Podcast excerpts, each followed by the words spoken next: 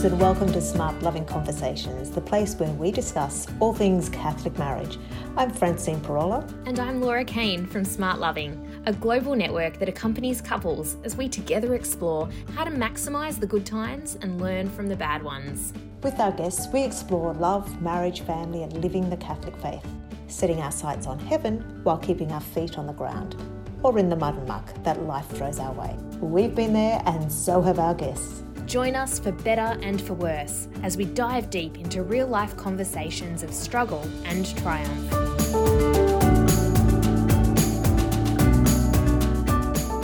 Welcome, friends and listeners of Radio Maria Australia, to SmartLoving Conversations.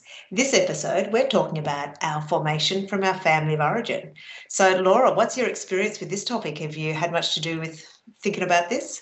Yeah, well, when we sponsor Couples Friend through the SmartLoving Engage program, this is lesson three of the course, and couples have really amazing feedback about it and they spend a lot of time on it. So it's a really important topic to explore both your families of origin and understand how that shapes and influences you and your marriage. So, very yeah. important topic. I'm really excited to break it open with you. Yeah, great, great. So, Fran, how was, uh, before we get into family of origin as a topic, how has your walk with the Lord been these past days? You've had a busy couple of weeks, I know. Yeah, yeah. So I've just sort of on the the downside of the plenary council assembly um, here in Australia, which was a, a major event. There's a lot of media coverage and so on. Um, look, parts of that week, it was quite intense. The weather was just absolutely abysmal. It was just blustery, windy, rainy, umbrellas getting blown in and out, which is a little bit of a metaphor, I think, for just the the nature of some of the discussions. It was quite tense, particularly at the beginning of the week. In some ways, I was a little bit traumatized by, by the politicization of some of the discussions. But I've really just been leaning into the Jesus prayer, which is, you know, Lord Jesus Christ, have mercy on me, a sinner. I found that a real steadying influence for me, just to remind me that I'm not perfect in this. I not not to sort of to avoid getting on my high horse and being judgmental, but just to stay in touch with we're all travellers, in the words of Mary MacKillop, we're all travellers here. We're all seeking to follow the Lord. We might have different opinions about it, but just have a little bit of humility around um, the judgments that I might be making around what was going on there. So yes, that Jesus prayer has just been a godsend for me. Mm it's interesting. Have mercy on me, as in uh, the theme of mercy, because I was speaking to my old housemate yesterday, and she'd just been on a trip to Poland for a wedding, and she's not religious, but she was showing me all her pictures from the trip and the highlights, and she stopped at a photo of a cake, and it was a Polish cake, and she said, "Oh, Laura, you're gonna love this story," and I knew I saw the picture, I knew exactly what cake it was, so I excitedly interrupted her, and I'm like, "Oh, that's kremówka," and she was laughing, and she's like, "How did you know?" Know the name of that cake, this random Polish cake. And I said, well, that was St. Pope John Paul's favorite ca- cake. And when I went to Poland for World Youth Day. You know, I had some. So um, that just reignited my interest in um, St. Pope John Paul and Sister Faustina. So I've been and the Divine Mercy uh, image and prayer, and so the chaplet. So I just started. I've been hanging out with Jesus' good mates, Sister Faustina and Saint Pope John Paul, and just rereading their stories and wanting to be open to how God will work in my own story, life and marriage. So that's my walk with mm. Jesus the last couple of days. it's that whole message of divine mercy. It's just so liberating and so life giving. I um I, I love it. Absolutely. I was just going to say it's just so remarkable too. Just you couldn't you couldn't write a better story. I agree. Shall we dive into it? Let's dive into the topic. So the influence of family of origin. So what I'm going to do is just unpack a couple of I guess almost they're like principles upon which we can dissect and interpret the different aspects of how our family of origin. So that's really looking at our family from our childhood experiences and how it plays out in our marriages. Um, the first point is really just to accept and recognise that we're influenced, that we're not as independent as we like to think we are. Uh, there's you know very strong cultural assumption uh, in our society that hey i'm an adult i make my own decisions well, we do to a certain extent, but there's a very strong subconscious influence that's coming through our family of origin, those early years, particularly in terms of the lens or how we how we interpret the events of our lives. And so, therefore, our family of origin is one of the most powerful influences. It kind of created the window frame through which subsequent experiences were perceived and interpreted. So, for example, an infant, one of the first things we, I guess, determine or uh, perceive as an infant, even before we have language to form kind of words around it, is is the world safe? And that can go back to even experiences within the womb. Some some pregnancies take place in difficult circumstances. Our in early interactions as a toddler, whether we were comforted, you know, with uh, appropriately, and you know, when we had a, a, caregiver who was responsive to our needs and our pleas for when we had needs that you know hunger and sleep and so on. Um, that all creates, guess, a perception around: is this world safe? Am I safe here? As just as an example. And that's happening all the way through our early childhood years. We're forming, I guess, a worldview based on our experiences in those younger years. So when it comes to our formation for marriage, one of the most powerful influences is our parents. They were the most readily accessible role model for marriage. And that came through really observation of our parents and how they interacted with each other that applies even if we came from a, home life or a situation where one parent was not there either through death or um, a single parent sort of formation of a family or divorce or so on. There was still a, the role of the parents the role of the primary caregivers that were very significant in terms of modelling for us what marriage looks like. So it might sometimes have been perhaps a you know it wasn't our direct parent but it might have been grandparents or uncles and aunts or the neighbours that could have that would have formed our kind of ideas around well what does uh, how do the husband and wife behave towards each other? Now one of the things that couples often say to us when we come to this topic is particularly if they're very devoted christians is is they'll have some resistance to I guess looking into this topic because the Bible is really clear around honouring our parents, honouring our mother and father. And so we'd like to just point out that it's really important to remember that we're formed by our perception, not by the reality. So, to just give you an example of how we saw this playing out with our own children, my husband Byron observed one day, overheard our then young son, Chris, I think he was maybe six or seven, telling his younger brother, Daddies don't cry as Byron kind of says, well, actually, he does cry. Dad, as dad, he had he does cry, but that hadn't been Christopher's experience. Christopher had never seen him cry, so therefore his conclusion was, "Daddies don't cry in an absolute sort of sense."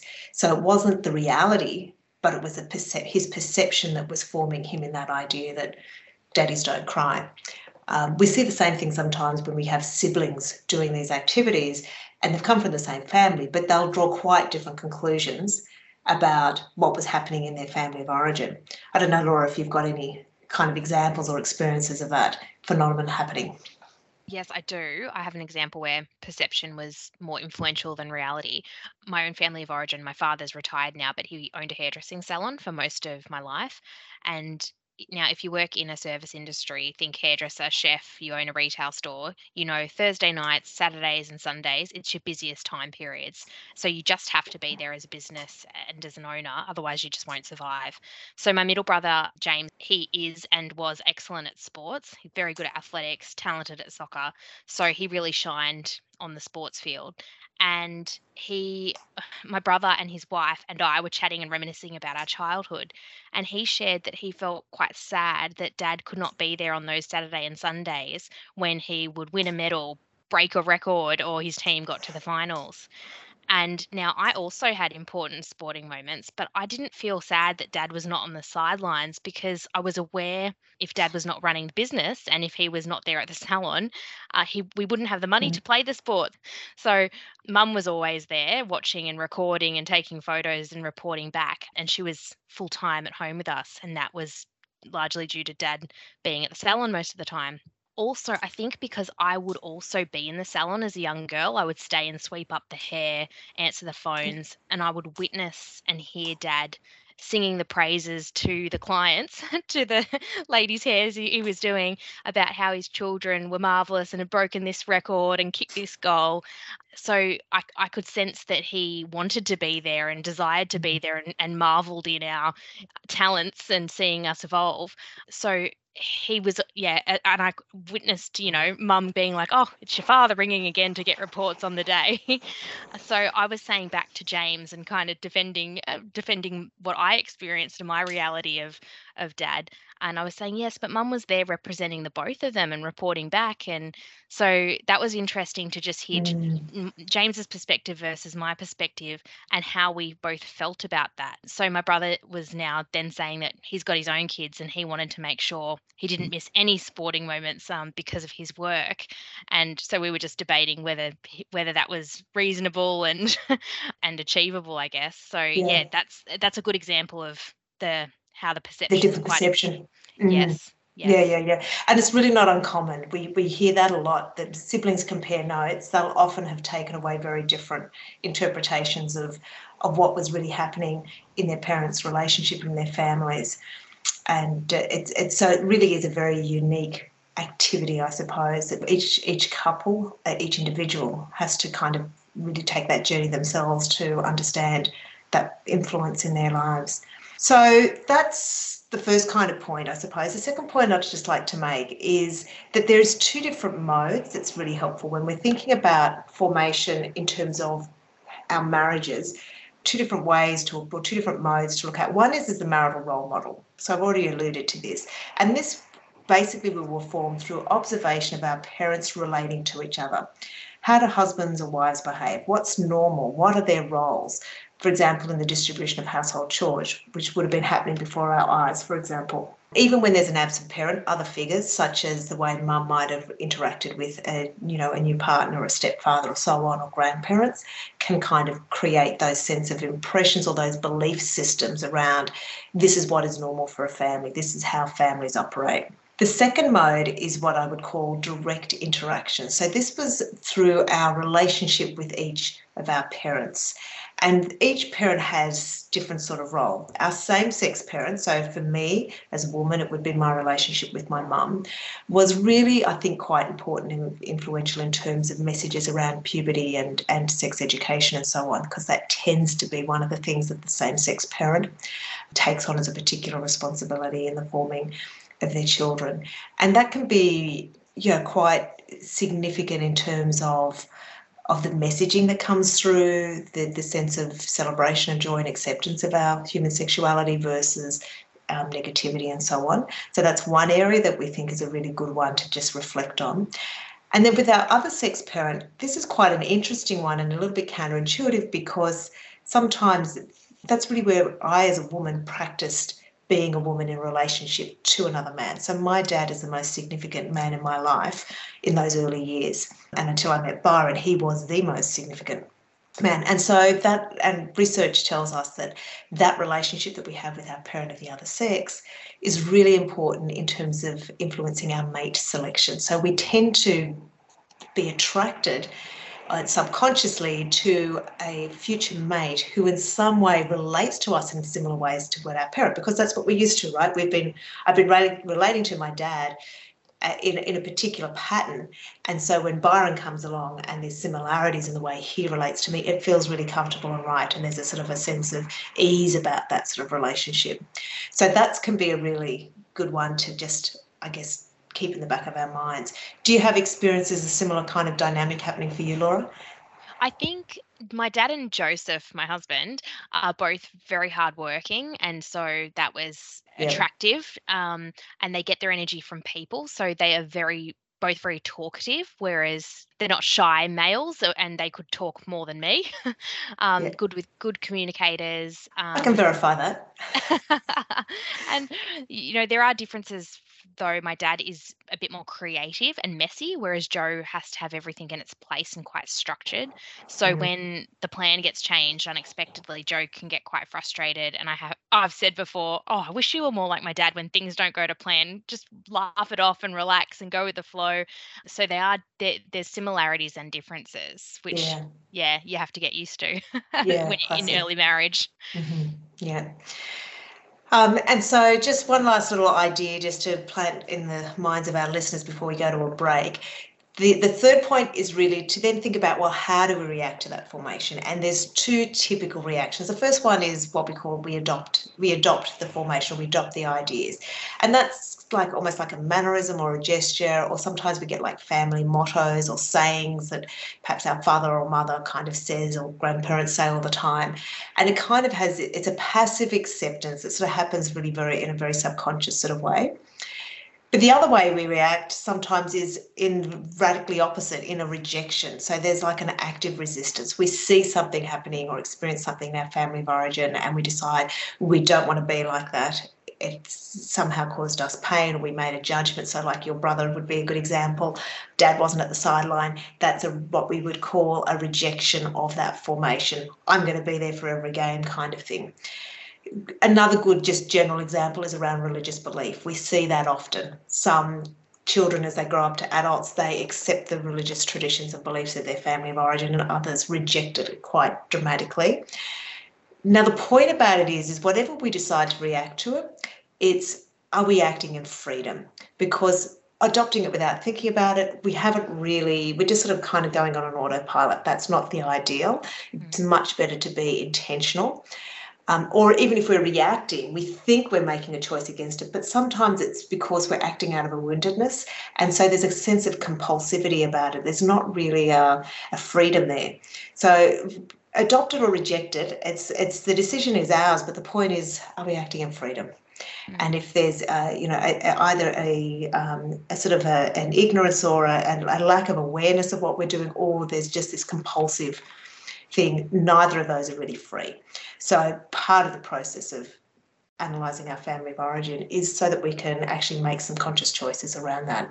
Let's take a quick break and we'll come back to explore how our family of origin plays out in the day to day.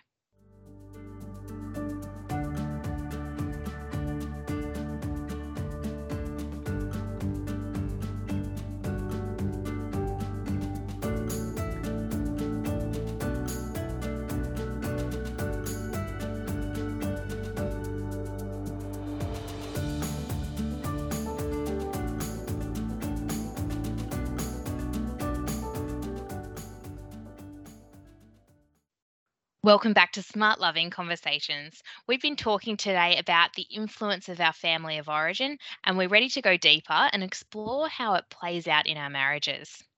You know, most of the formation that we get from our families is positive and it's helpful. And it's really important for us to acknowledge that. Sometimes we can just sort of drift through life and we've actually probably most of how we're operating in our families is is been good formation. It's been a really positive and helpful, and we just adopt it without really understanding. Hey, there's an actually an alternative. So uh, that's not the case in every family. So I think it's helpful to sometimes just step back a little bit and identify, hey, I got that from mum and dad's example, and that's a really good thing uh, and I'm embracing that and making the choice around it. And by the way, thanks, mum and dad. So, an example for me would be just the witness of my parents to lifelong commitment.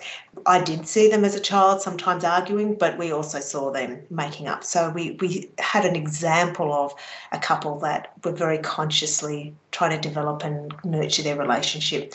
Um, each of my siblings, my, my brother and sister, and that was very kind of apparent to us.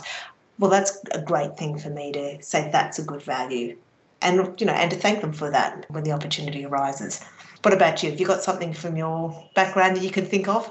Yes one positive thing i took from my own formation was that dad was really the one who put the importance on the faith. So he was the catholic uh, figure and my mum was church of england. My mum actually became catholic when we were teenagers but every sunday dad would make sure we were at mass and then we would also in the evening have a family rosary with my extended family aunts and uncles.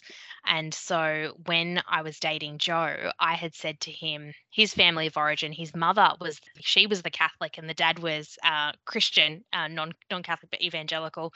So when dating joe i said look i want you to be the spiritual leader so i want you to become more active in your faith. So that was a thing from my family of origin and i had read how important it was that the father take interest in the faith. If any children come along that that's it's really important that the father is a faithful spiritual leader. Mm, really true that that father influences obviously mums play a big role in that as well but you're right the research does show that the father has impact on the next generation is stronger.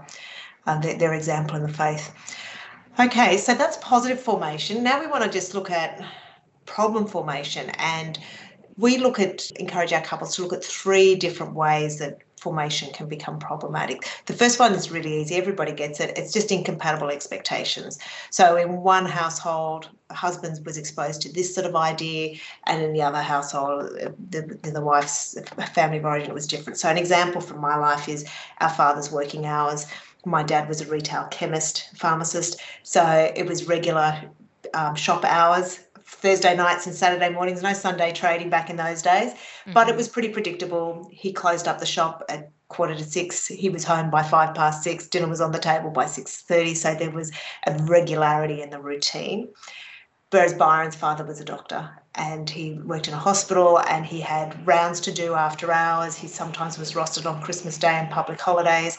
So the hours were much more unpredictable and that was his norm. So we came into marriage with two very different expectations around what was the normal sort of working hours for the breadwinner to um, to do, and I was deeply confused and, and distressed when Byron would be late home from work night after night after night, and he couldn't really understand what was the big deal. This is just what dads do. This is what the breadwinner does. Wow. Yeah. Interesting. Well, my example in my own family of incompatible expectations that I took into marriage was mum was trained in banking before she became a full time mum. So she took charge of all our family finances and documentation of the family. So dad earned the money from running the hairdressing salon and being the face of that and on the tools. And mum managed all the investments, the paperwork, and paid the staff, the bills, etc. So I was expecting to do the same as my mum in, in our marriage but that was an incompatible expectation. I wasn't trained in accounting. I wasn't going to be any better at Joe at doing it. So we both needed to be aware of what was going on financially and make investment decisions together about, you know, the mortgage and things like that. Mm, good example. Good example. So the next type of problem for so that's incompatible expectations. The next type of problem formation is a little bit harder to get your mind around, and we call this compatible but suboptimal. And sometimes it can be obvious, and other times it's really subtle. So let me just give you an obvious example. For say, for example, that you both came from families where the dad was an alcoholic. You would have compatible, like that's the same expectation, that's the same family experience. Mums react in this way, dads are doing it when dads are drinking too much. So you've got that dynamic between mum and dad around this but I think we could all see that it's a suboptimal. It's not the ideal to be having any either parent drinking too much or dependent on alcohol or drugs. You could look at it with violence or with infidelity or uh, a divorce, for example. We know that children that are raised in families where there's been a lot of marriage breakdown, that that is not the optimal. But it's the same. The thing is, it's, it's, it's going to seem like normal to them because they've got it from both families. So a more subtle one that we could I could point to in my history is again just going back to that example of arguments and making up we, we both got strong formation in both families around the importance of forgiveness and of recon- reconciling as a couple. Mm. But what we often missed or didn't see was that actual process that our parents undertook to come to that place of forgiveness.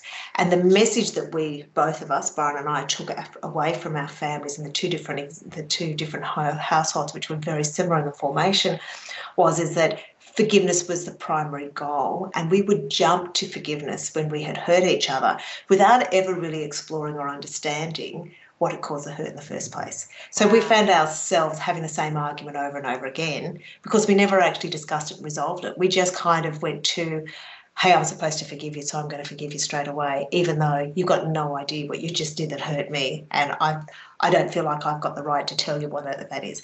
So that was an example, I suppose, um, of a compatible formation, but it was playing out suboptimally in our marriage because we didn't get the fullness of the picture of what was involved.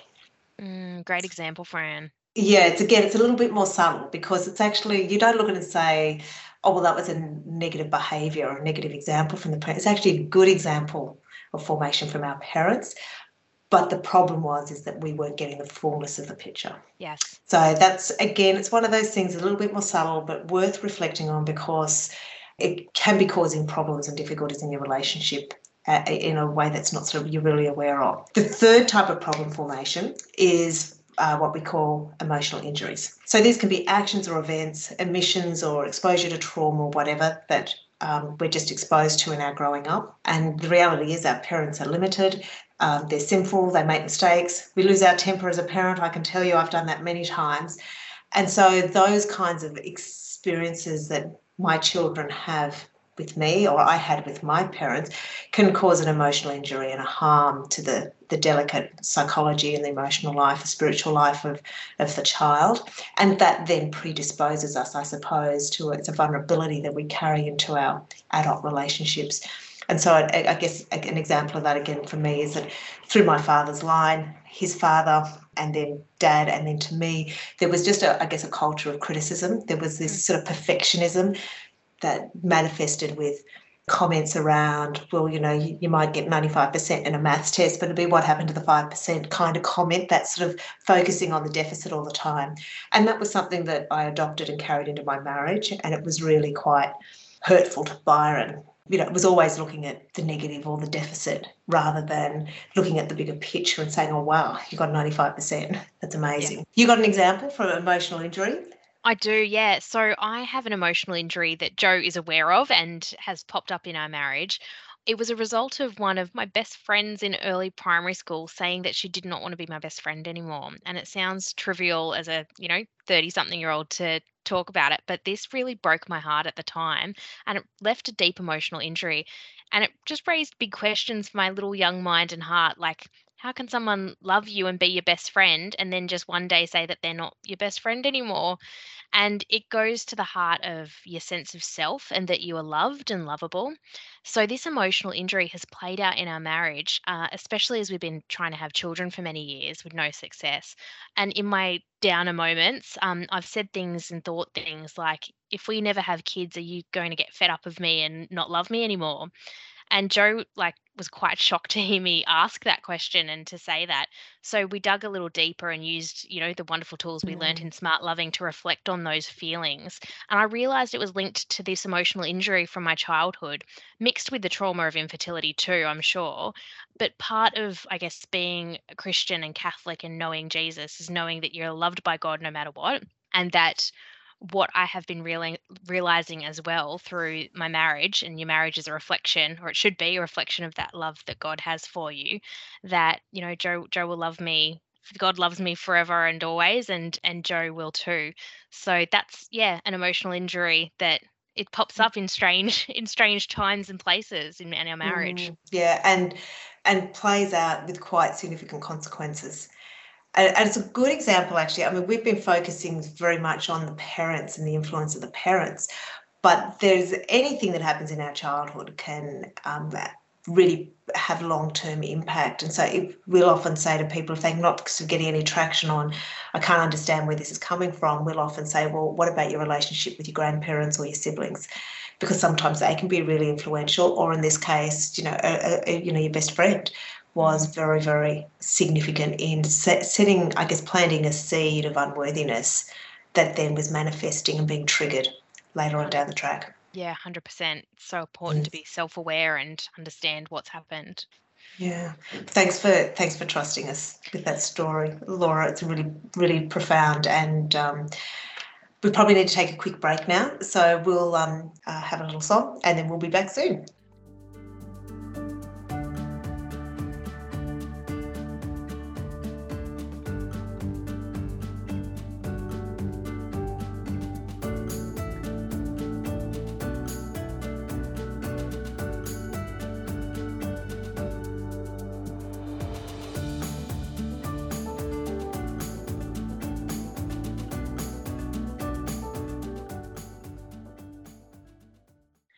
Hello and welcome back. You're listening to SmartLoving Conversations on Radio Maria Australia. We've been talking about the influence of our family of origin on our marriages, and now it's time to get practical. So, we've covered some of the background principles of family of origin and looked at, tried to give you kind of, I guess, some tools and some frameworks around how to interpret what's going on and, and break it down. The question we want to do now is that's been looking back into the past. Now we want to look at how's it play out in the present.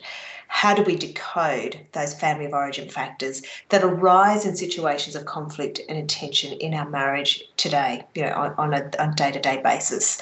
And I'm immediately my mind's going to many situations that Byron and I have had in our life where we're just kind of doing life. It might be a Saturday morning, uh, we've woken up, everything's going great, we're feeling you know, loving and close to each other. We're having some nice breakfast or going for a walk or whatever. And then all of a sudden, something happens. Byron says something or I say something, and it's like we're just ambushed. It's like blindsided by this, a rush of negative emotion that comes up. And all of a sudden, we're on edge with each other and feeling unloved. And I guess that's a classic sort of situation that many couples can relate to that sort of sense of, hey, I've just been triggered. I've gotten, where did this come from? Give you a little example of this. So we call it our espresso cups example. You know, a couple of years ago, maybe five or six years ago, we got a new espresso machine and it came with an extra set, a bonus set of espresso cups. Now, at the time, nobody in our family was drinking espresso. We were all having lattes and cappuccinos. So I put the espresso cups in the back of the cupboard for future use. About a year later, some guests come over and one of them wanted an espresso. No problem. I'm making the coffees. I'm digging around the back of the cupboard. Can't find the espresso cups. I'm checking the drawers. I'm trying to the next shelf down. Where are the espresso cups, Byron? And he says, "Oh, I threw them out because we weren't using them." Byron. Oh my gosh, I was so triggered. I was so emotionally aroused. I was furious.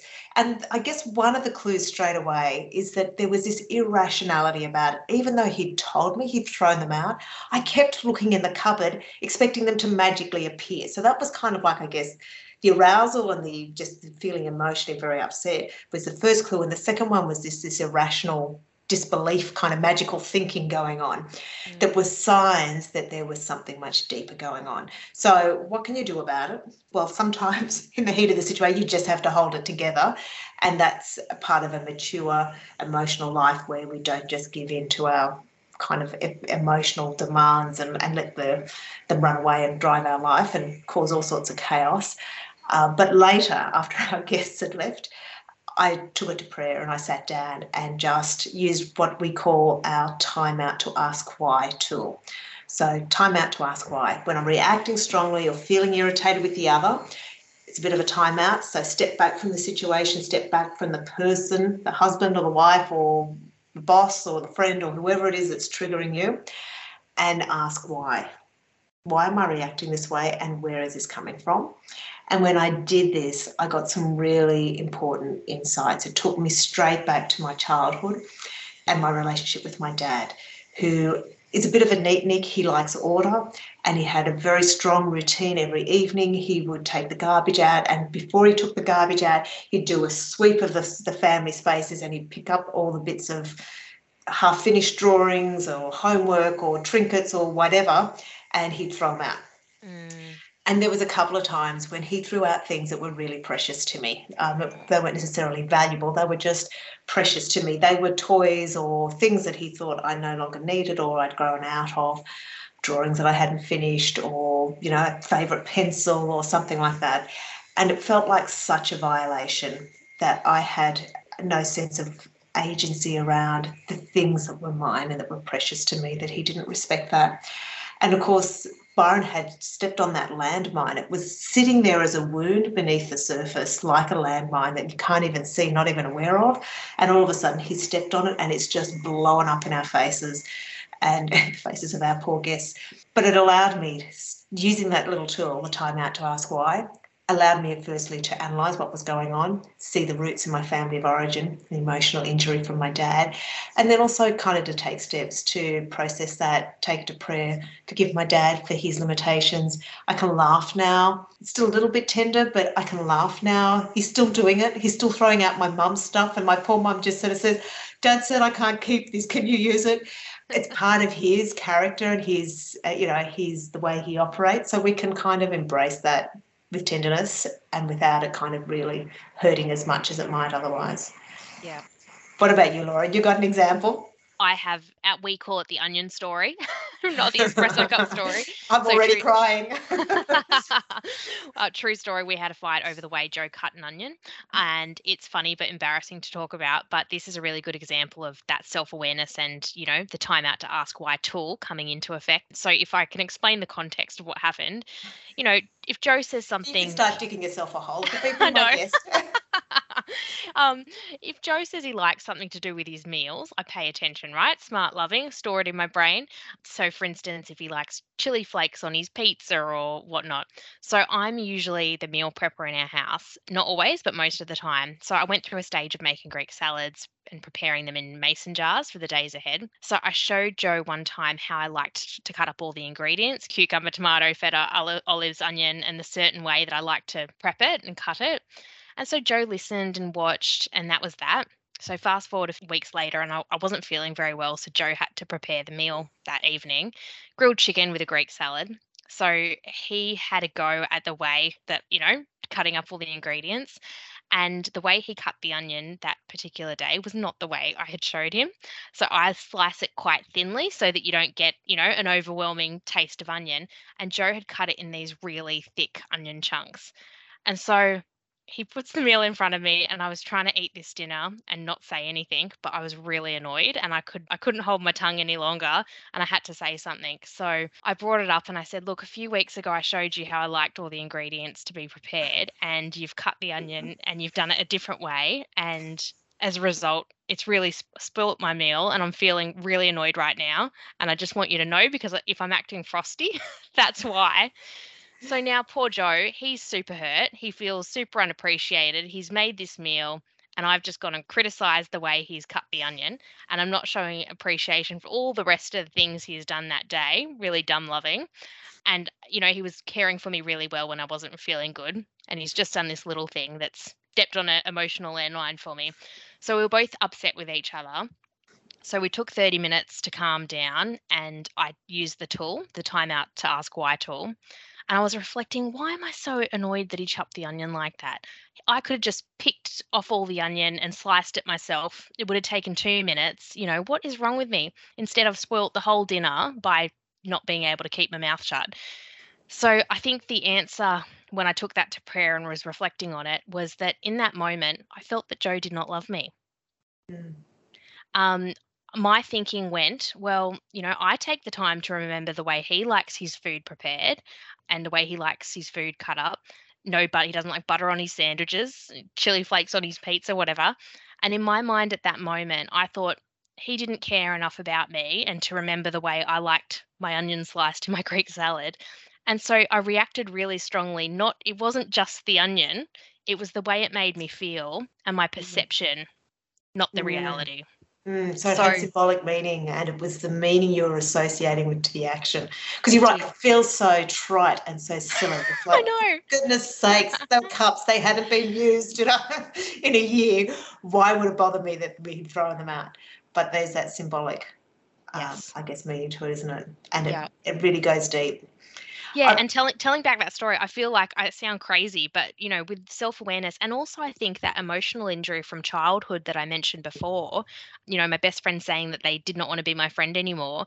You know, does Joe still love me? Does he still care enough to make note of the small little things that I like? Mm. Um, and I think that's why I reacted so strongly. So I can look, we can look back at it now and laugh and use it as an example of yeah, you've got a time out to ask why tool. It's brilliant.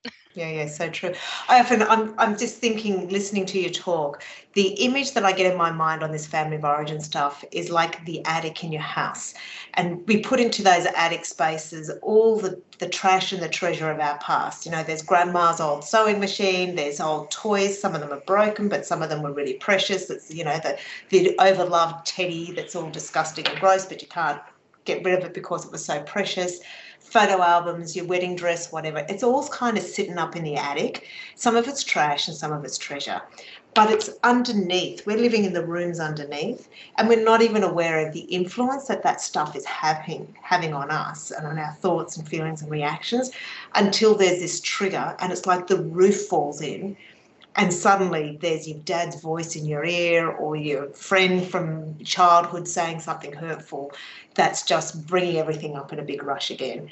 And that image just comes to me over and over again as we're doing life together, feeling like, oh my gosh, there's this history that sits above us, you know, and we're living underneath and we don't even know. We're not even aware that it's influencing us half of the time, most of the time. Yeah, that's a really good visual metaphor, Fran. We'll mm. take a quick break now before we come back with some smart loving Q&A.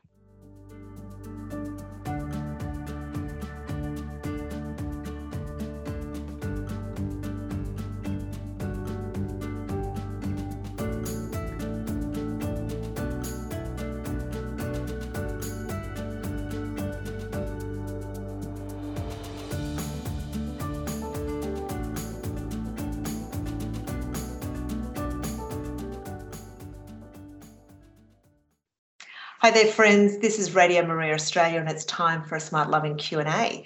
We get questions every day from wives, husbands and couples from around the world. So what have you got for us, Laura, for this week? So this is a question from Amanda, and she asks, We've been married for a year and a half, and my husband just got a promotion, so he's working longer hours. My job is less demanding, so I'm usually home before him. And when he does get home, it's late and he's tired and he doesn't really want to talk with me. I'm feeling really lonely and starting to doubt that I made the right decision to marry him. How can I reconnect with him? Mm-hmm. So, Amanda, that's really tough. Thank you for sharing, you know, your thoughts. Um, look, just some things I would comment on. If your husband just got a promotion, I would imagine he's probably working longer hours, getting used to the new role to make sure he's also seen to be doing a good job in that new role at work. So I would expect and hope it would settle down as he gets used to the role and gets faster at the new responsibilities. But I'm just want to reassure you because I'm sure he wants to spend time with you, but he may have an inherent need to be a strong provider for the family financially. And I think a lot of men would feel that way too.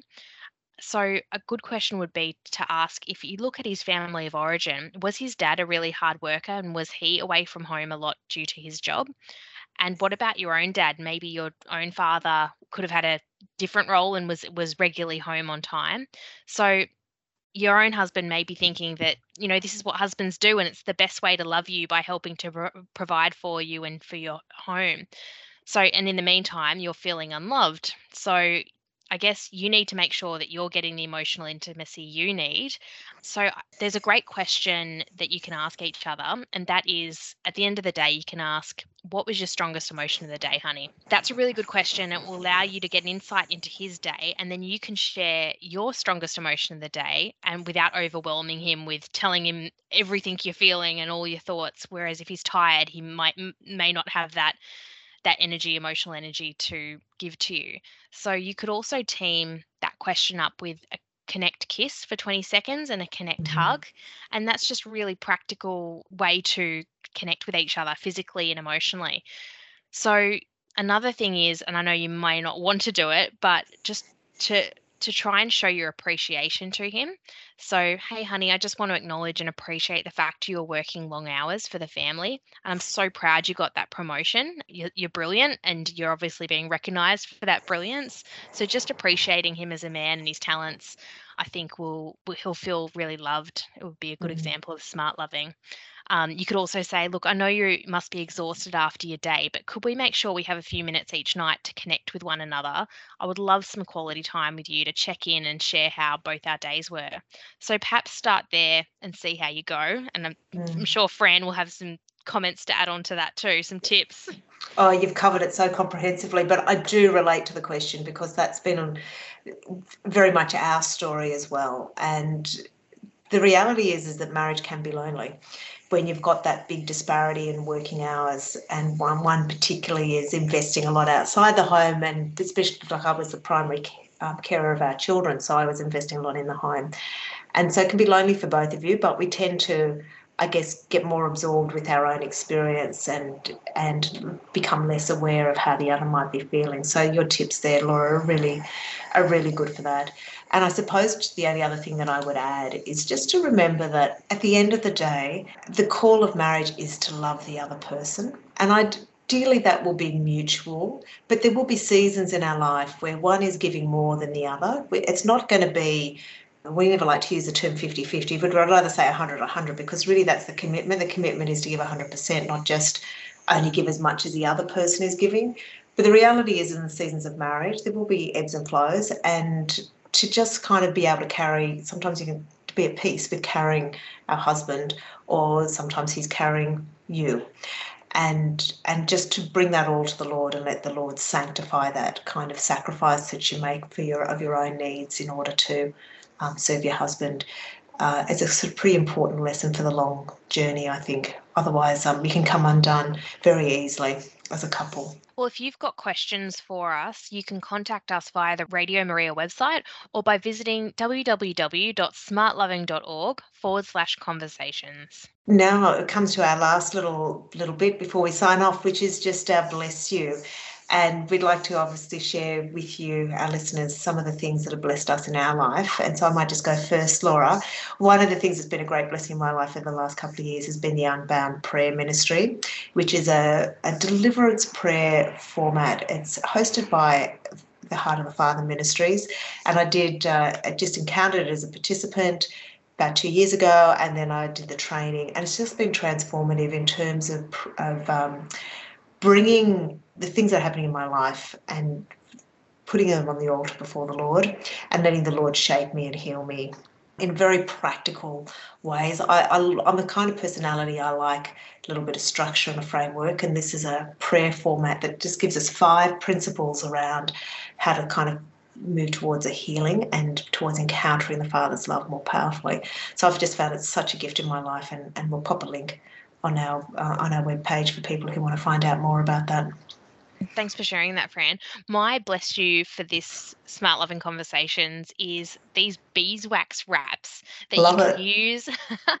and I know, Fran, you used to have a hive of bees, so you love all things, you know, uh, bees and honey and all the amazing things that they they produce. So yeah, these beeswax wraps, you can use them instead of like single-use plastic wrap to wrap up your sandwiches or cover up an avocado or cover a bowl of food.